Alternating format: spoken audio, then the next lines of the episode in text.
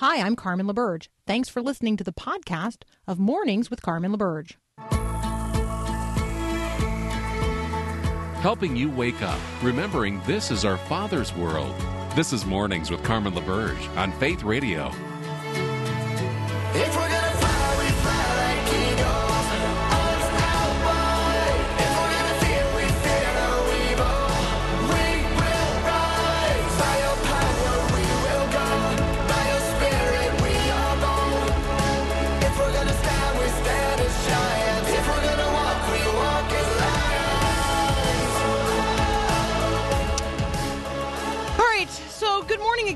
Second hour of Mornings with Carmen on this fine November the 5th.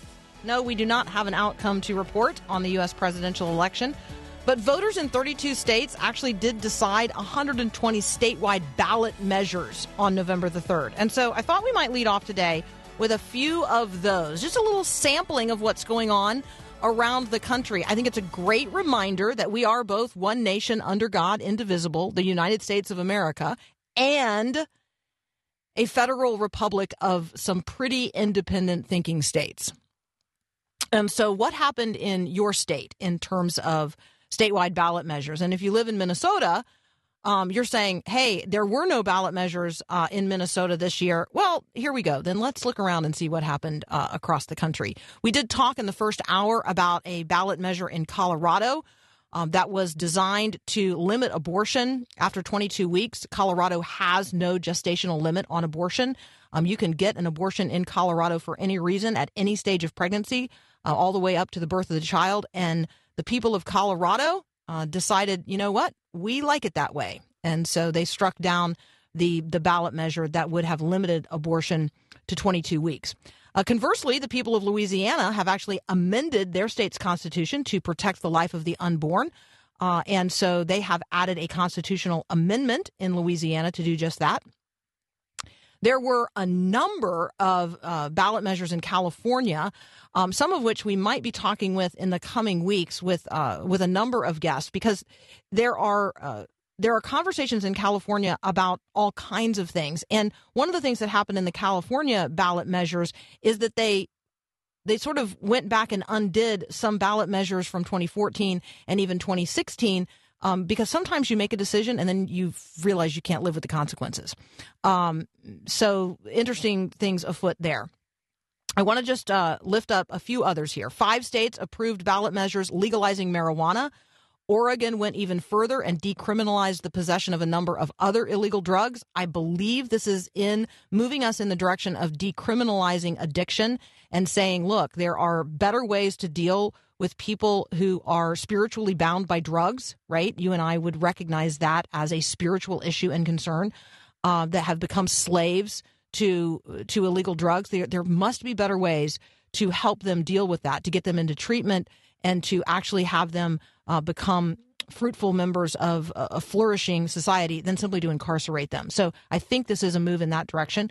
Mississippi approved a new state flag. Uh, here's why that matters. Uh, Mississippi pretty quietly uh, retired the state flag that included um, what you would recognize as the uh, the battle flag, the rebel flag of the Confederacy. They retired that, and so this was uh, the opportunity for the citizens of Mississippi to approve approve a new state flag.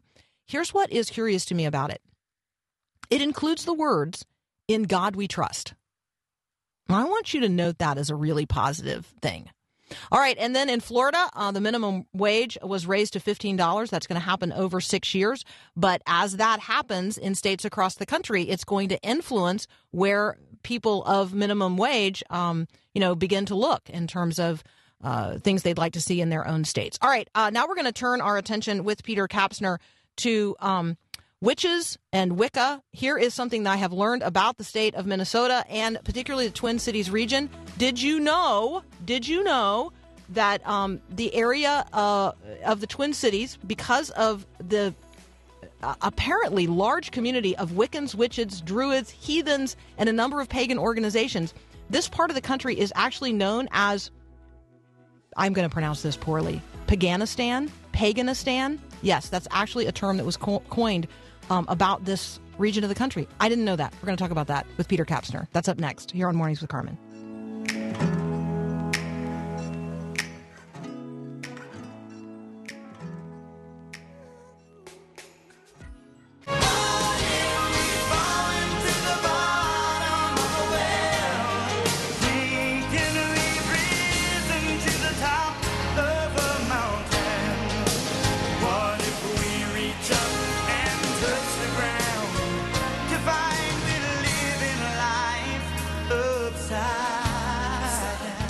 Kapsner is joining me now. Uh, and boy, do we have a number of fun things to talk about. Um, hey, uh, Sh- Shanette, I think, Sh- Shanette in Michigan says, Hey, uh, Minnesota may have uh, may have pagans. Michigan is loaded with psychic fairs. Right? No, we might we Yeah. might need to do a tour, Peter. There's a, tour the upper Midwest, Carmen. there are things going on that I think as Christians we need to be paying attention to. Um, and so uh, this this conversation was actually sparked um, by a headline in the Religion News Service about uh, the four years of magic and spells uh, that have been cast upon Donald Trump designed to bind him. So um, I felt like this gave us an opportunity to talk about uh, the power of blessing and cursing, both of which are biblical, and also actual witchcraft in America, which is apparently on the rise. Yeah.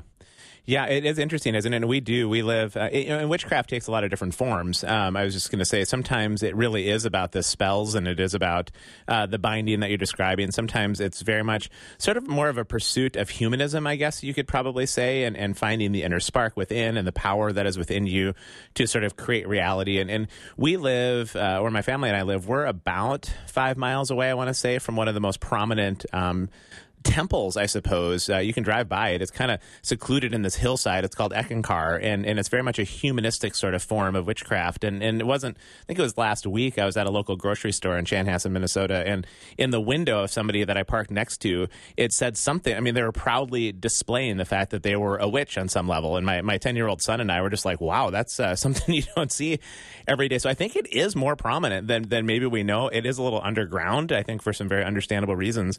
And, and I don't know how you're processing just even the very idea of witchcraft, even from a from a biblical standpoint. Um, you, you see sort of a sense of things in Leviticus where the people of God are obviously to stay away from that kind of practice, uh, indicating that that kind of practice was pretty common in their days. They came out of slavery from Egypt and, and trying to create a new sense of, of community and identity under Yahweh God. You also see that Saul, when the Spirit left him because of his repeated disobedience, and he needed a sense of what needed to happen in the future on behalf of the people what did he do? He he dressed up, disguised himself, and he went and he consulted the witch of Endor, who apparently, at least according to the, the stories of Scripture, uh, raised Samuel out of the grave. And then Samuel proceeded to tell Saul that Saul would be joining him. Saul and Saul's sons would be joining him the next day. And so, how we are, you know, there's a lot of ways to understand some of these stories, but but certainly in the worldview of the people of Scripture, there was some measure of legitimacy to this kind of practice in terms of the fact that it might have an effect. And I, again, I don't know what to do about that in 2020 America for sure, but it's pretty interesting to read in the scriptures. I I think this is a, an attraction to uh, emerging generations. It I also certainly is, know yes. that it. I also know that it is attractive to um, people who are particularly women who are single and aging and are looking for community. Yes. Like, it is very, very interesting how the identity, belonging, and purpose conversation um, is so real in everyone's life, and people are going to find an answer to the question, even if it is a, a false answer about false practices and false gods. Like I, people are satisfying themselves, they're satisfying their itchy ears with a number of things today that are just clearly contrary to God's will, um, and certainly what we know to be true in Jesus Christ. It's just it's it's sad. I'm not trying to in any way make fun of people who have been drawn into Wicca or witchcraft. Um, I'm not in any way trying to denigrate neo pagans. I am trying to illuminate the reality to Christians who simply do not know this is going on. Yeah, and I think Carmen, what you just said, I think, was the spot on insight of all of this. Is that uh, in an era in which we've become increasingly fractured from one another, and even you know, brother and sister is beginning to raise hand against brother and sister in some in some frightening kinds of ways. I think that longing for belonging and, and for that that hunger for identity and community, and, and especially as our country has become increasingly secularized, and there's not the big story of Christianity that holds us together. And and I'm not saying our, our country has had a, a wonderful 250 150 year run of being held together by Christianity. But but there was a sense, at the very least, that there was a bigger story, a communal a, a communal identity holding us together.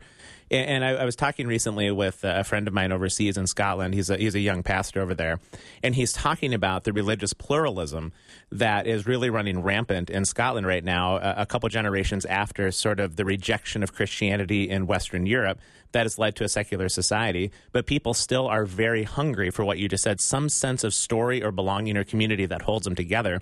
And so, not unlike the first couple centuries of Christianity there before it was legalized by Constantine in Rome, it was a whole melting pot. I mean, when Paul visited the church in Corinth, the, the, the number of religious expressions that were pagan religious expressions, that were sort of medium spiritist kinds of religious expressions, to Roman emperor worship, to mystery religions.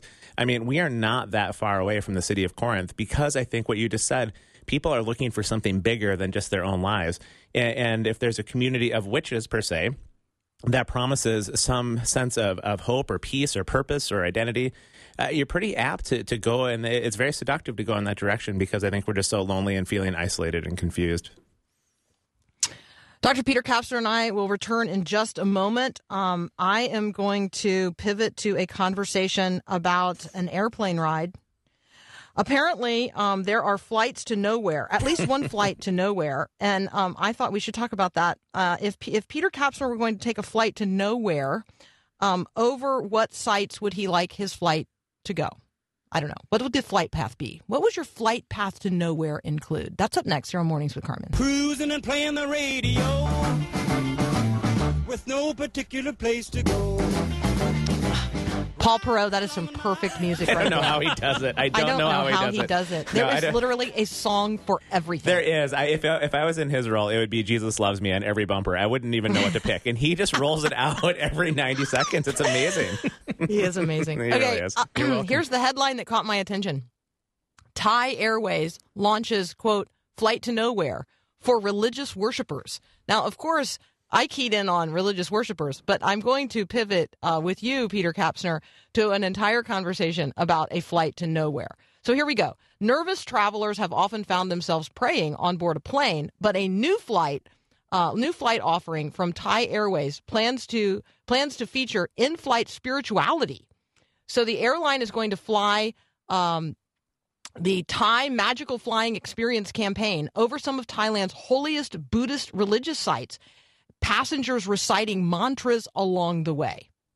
It's sightseeing flight to nowhere. It's going to last three or four hours and it's going to take place on November the 30th. So, Peter Kapsner, if you were to board a flight to nowhere, what would the flight path include?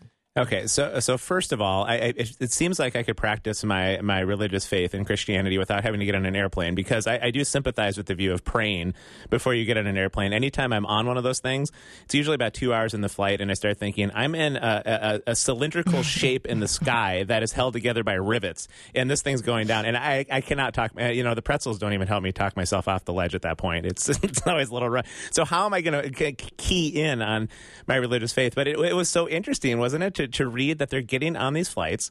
They're literally going nowhere. And they are, it goes back to our conversation we just had. They are going to be with maybe 30, 40, 50 other practicing Buddhists, and they are going to meditate and they're going to chant and they're going to fly over these holy sites. I mean, it, it would be akin uh, to, to Christians, I suppose, on some level, deciding to fly over Jerusalem and, and seeing maybe the Mount of Olives, seeing the Garden of Gethsemane, seeing. Um, Golgotha and the hilltop, or maybe flying over to the Elah Valley where David and Goliath happened, and reading some of the scripture passages as you go. Now, frankly, that actually might be a pretty fun trip if you can actually see the countryside of Israel uh, from the plane and you're studying the scriptures as you do it. But this whole thing, uh, it, it, really, so, I mean, so that would not take very long because no, Israel is so small. It's very small. So I yes. don't know how, like, your your plane would have to go super slow. Yeah. So this plane is going to go fast. It's going to feature a celebrity fortune teller and a religion history expert.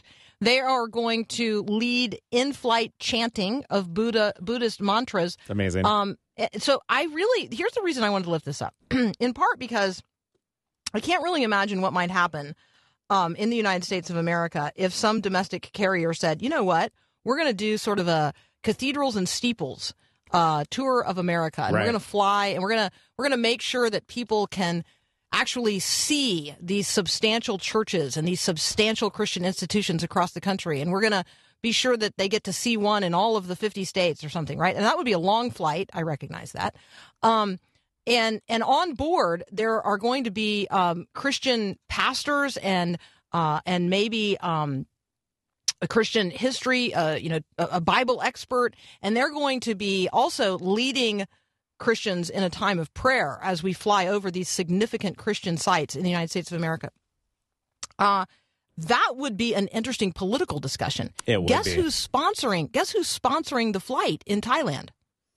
I did not see who was sponsoring That it. would Was it be the airline? government. Was it the That be the government that was doing it? Interesting. Yeah, so Yeah. they're trying to boost domestic tourism. They are for So- sure. I did see that part of it. Yeah, so I just think that when you know, why bring this up? It's happening in Thailand. It's you know, it's probably not something anybody listening is going to go and do. It's in order to provoke us to think about how people around the world practice faiths other than ours, how governments are involved in that conversation, how uh, industry, in this case Thai Airlines, views this as a way to um, boost their you know their income right Yes.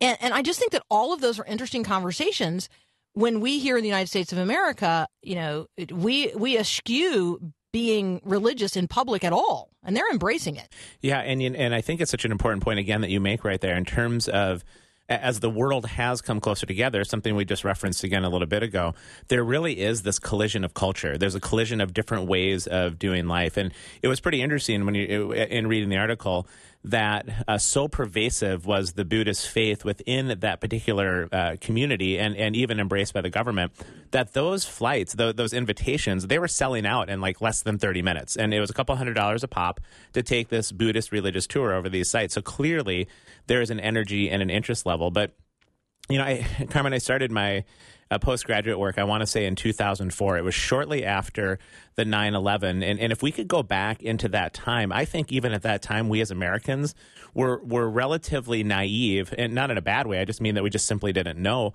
about how there are so many other religious practices going on in the world. And so it was confusing to us how there could be sort of this branch of conservative Wahhabi Islam that would perceive the West in the way that it did, so much so that it was training young men to go ahead and uh, kill themselves on behalf of uh, the the goal of their specific version of their faith, and thus find themselves in the embrace of Allah. These were all really interesting, different, um, very confusing kinds of ideas. And when I started my, my work, I literally I was so ignorant about the different practices of religion. My first PhD book that I ever read was was a sixth grade level board book with big pages and big pictures about so many of these different religious expressions. And I, in these 16 years, 17 years since that time, we really have experienced these collision of faiths and i see it in my young people. And for them they are regularly and, and often easily interacting with so many different faiths around them. In the coffee shops that they go to not so much anymore obviously with the pandemic but they easily have friends uh, and, and and talk with them so easily that of very many different kinds of faith traditions. It really is this melting pot, and I think the invitation that we have is what does Christianity look like in the midst of that? What what is the distinctive offer when Christianity is no longer a cultural reality in our country? When it when it's one faith among many. How do we go and, and shine that light in those places? It's a pretty interesting conversation, and I don't think it's going away anytime soon. all right if you have a wiccan community uh, in your area if you have a buddhist community in your area um, I've, i'm hoping that what we're talking about today provokes you not only to pray but provokes you to engage ask questions be curious learn befriend and then wander into right wa- you know walk your faith into the life of another person and do so in a way that makes them stop and ask a better question because Jesus is a way better answer than the ones they're pursuing right now. Peter Kapsner, as always, thank you so much. Love oh, it, hey, thank you in advance for um, hosting tomorrow. Uh, yes, I will try not to break your show tomorrow morning. Do not break my show, man. Mornings without Carmen tomorrow with Peter Kapsner. Love Thanks, it. man. See ya. All right, we'll be right back.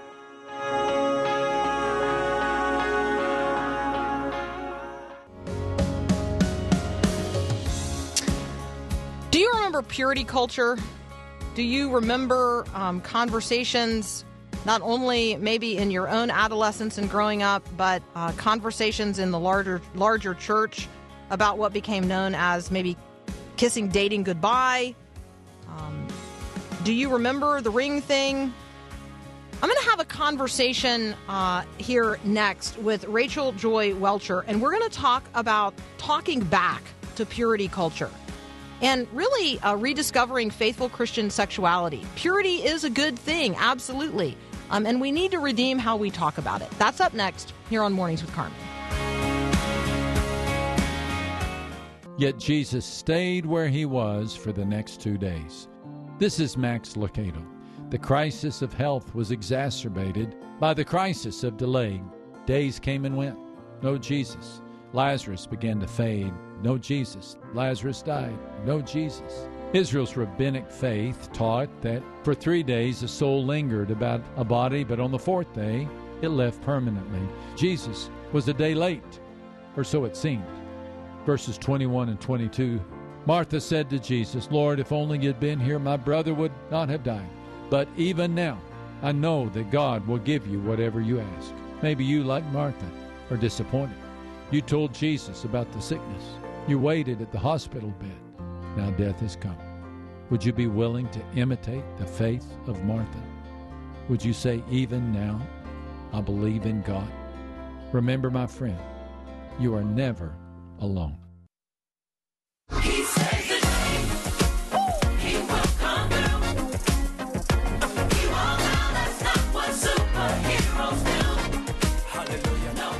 You're like me, you were scolded most often when you were a child for talking back. And so I am thrilled to have on with me now a woman who um, is going to teach us how to appropriately talk back.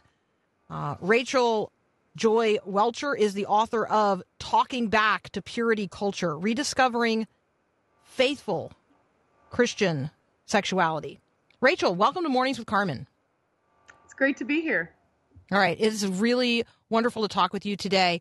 Um, let's lead off with this. Uh, people see purity culture in the headline of something. They may have ideas in their mind about what it means. I think we better start with what is your understanding of purity culture? What is the concern you are addressing? Um, and let me just go ahead and tell people in advance Rachel loves the church. She loves the bride. She is interested in the flourishing of, of God's people. Um, she's also interested in our having accurate conversations about what God has said about sexual purity and not necessarily what we have been raised to believe about it. So, is that a good setup, Rachel, for this conversation? Yeah, I really appreciate that. Absolutely. So, what is purity culture? So, purity culture, modern American purity culture, um, was a reaction to fear of STDs and teen pregnancy in the 80s, um, where churches and youth pastors and parents were kind of scrambling to deal with these fears, and they had a very good desire to help their children pursue sexual purity.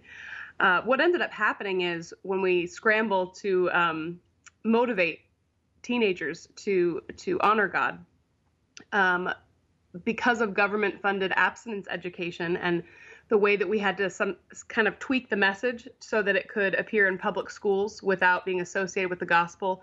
Um, the message became more a moralistic message of if you do these things, you will get these rewards of marriage, great sex, and babies. And so it became uh, a prosperity gospel within purity culture.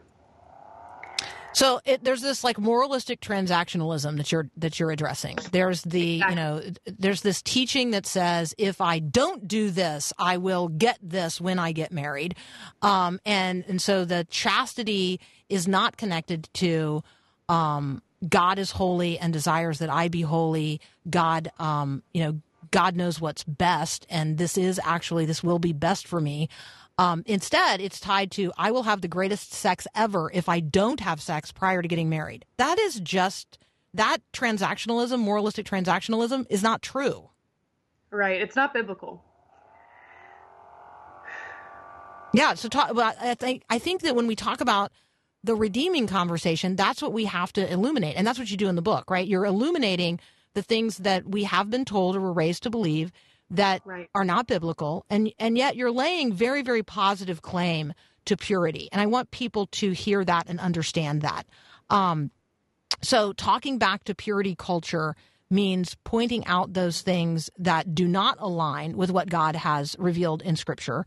And that's really where you went to to answer the questions of your own heart and the questions of others.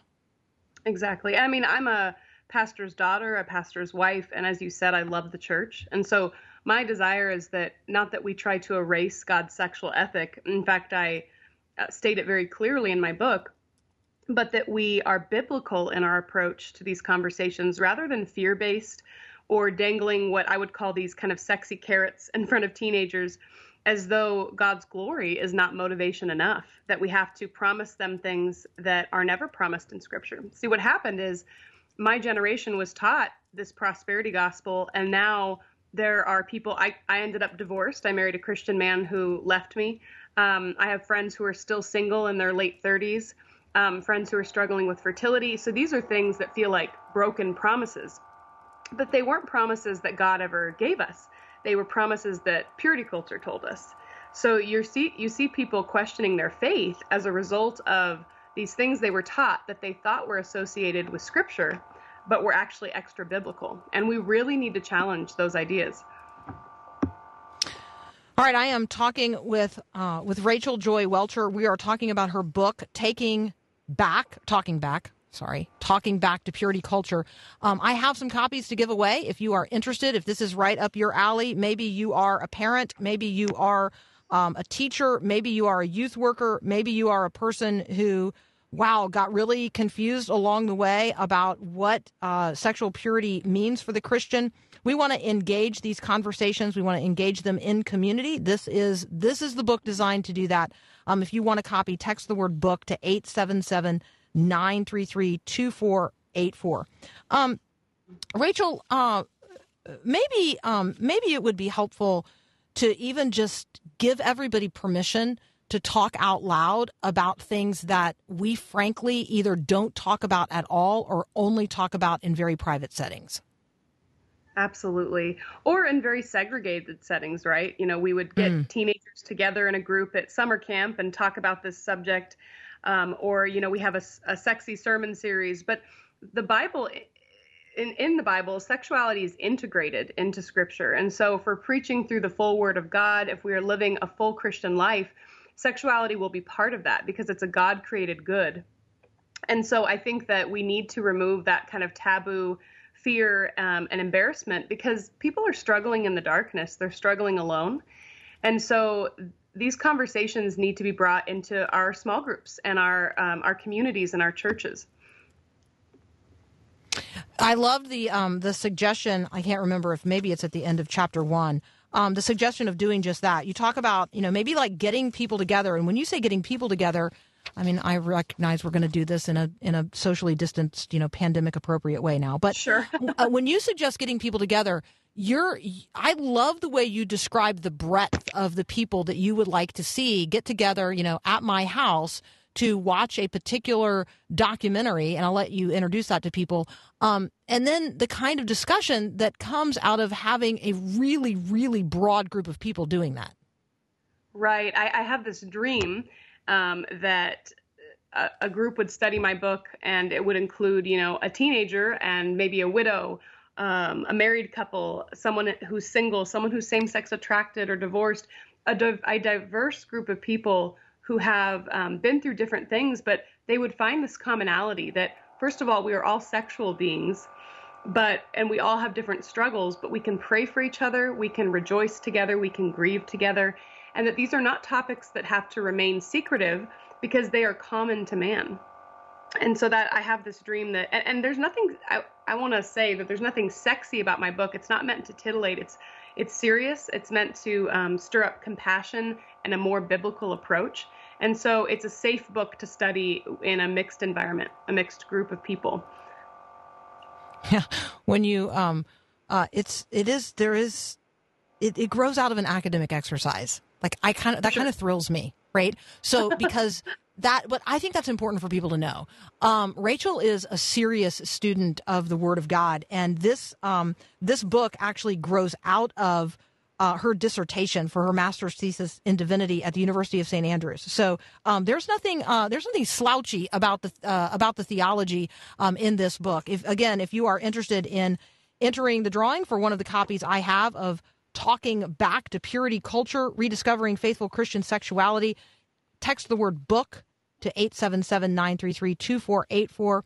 Rachel Joy Welcher and I will be right back.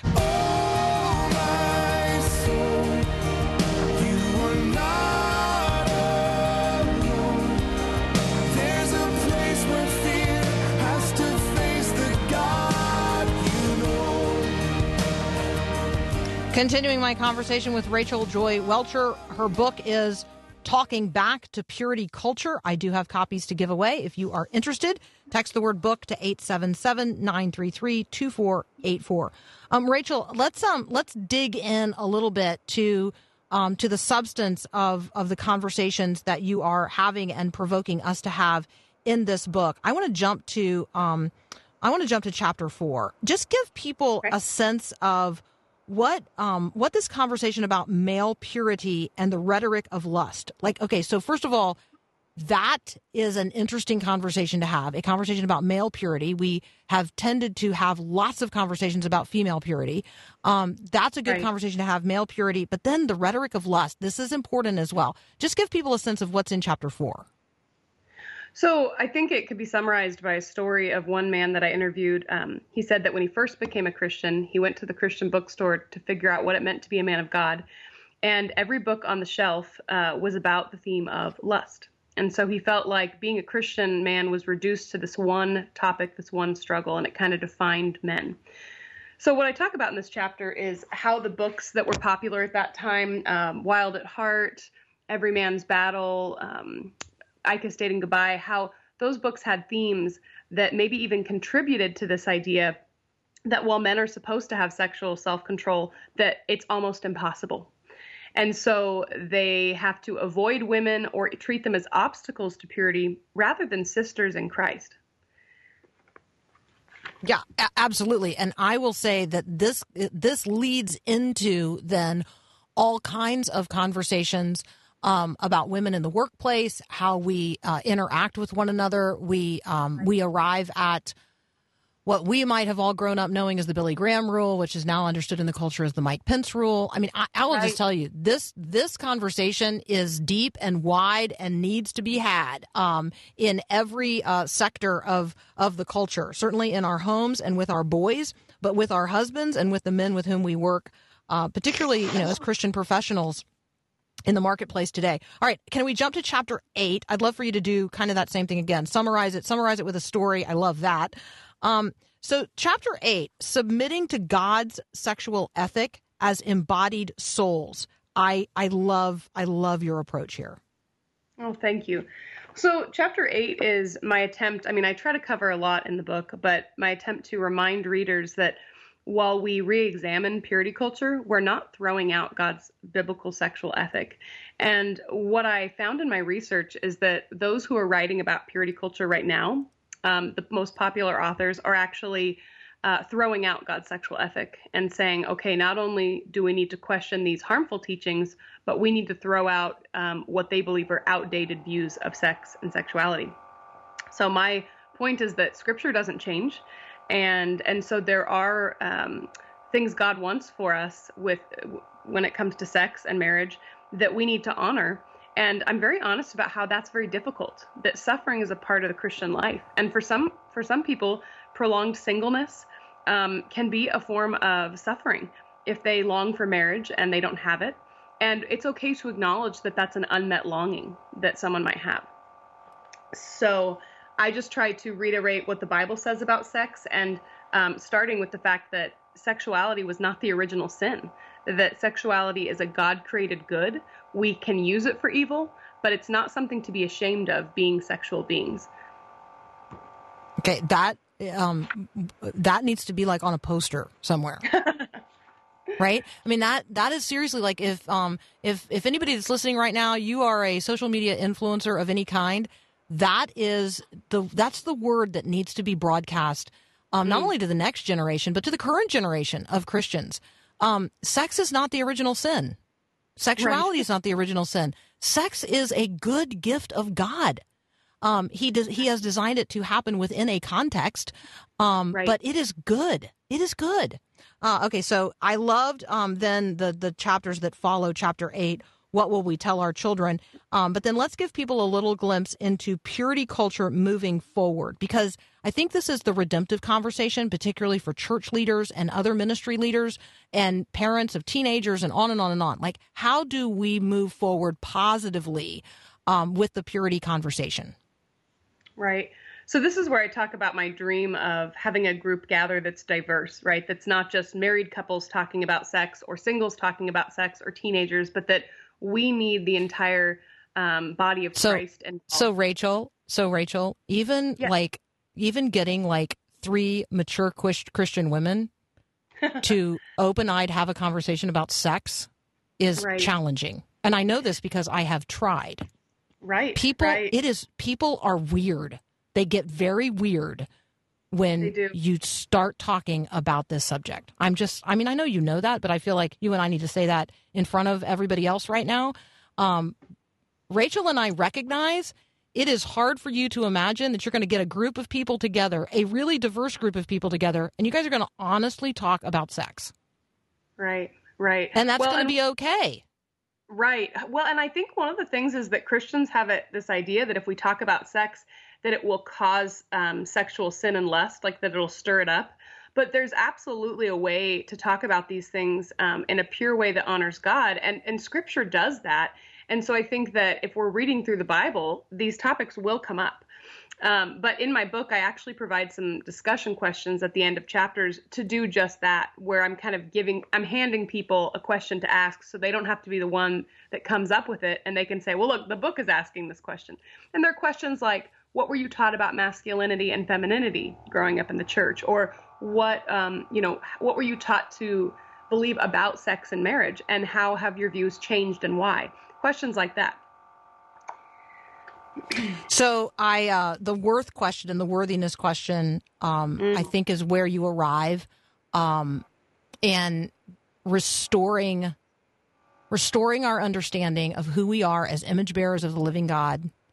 Um, some of us arrived at marriage as virgins and others did not. And those who have been divorced and are remarried obviously have um, more sexual experiences than those who are only ever married once and were virgins when they got married. I mean, like, right? It's complex.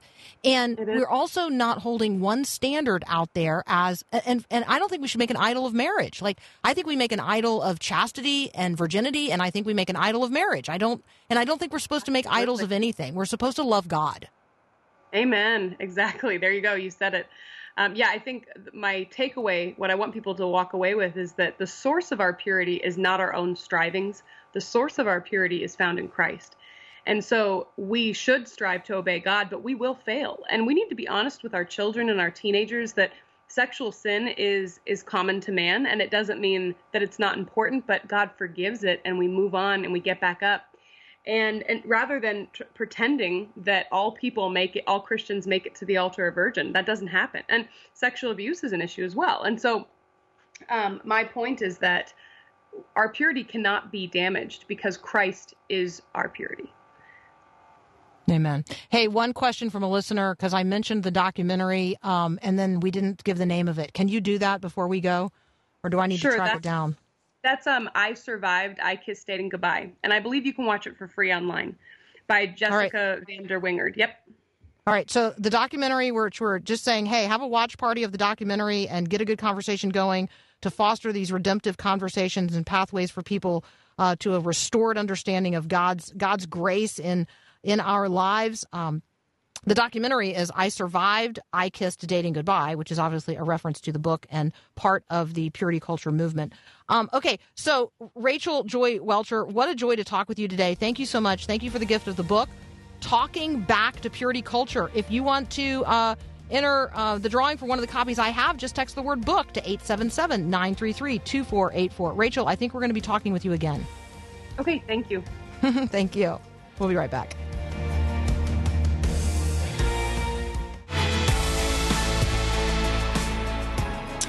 I'm going to encourage you today to be salt and to be light, to be gentle, to tread very carefully in the fragile places. Um, people are on edge, and let us be people of faith who live with a confidence and a gratitude and a graciousness and a mercy, even in the midst of the most complex of days.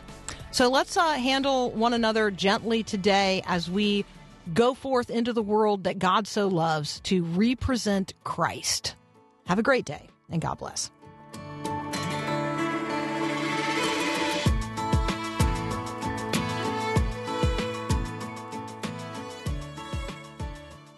Thanks for listening to this podcast of Mornings with Carmen LaBerge from Faith Radio. If you haven't, you can subscribe to automatically receive the podcast through iTunes or the Google Play Music app. That way, you never miss an episode. It's also available anytime at myfaithradio.com.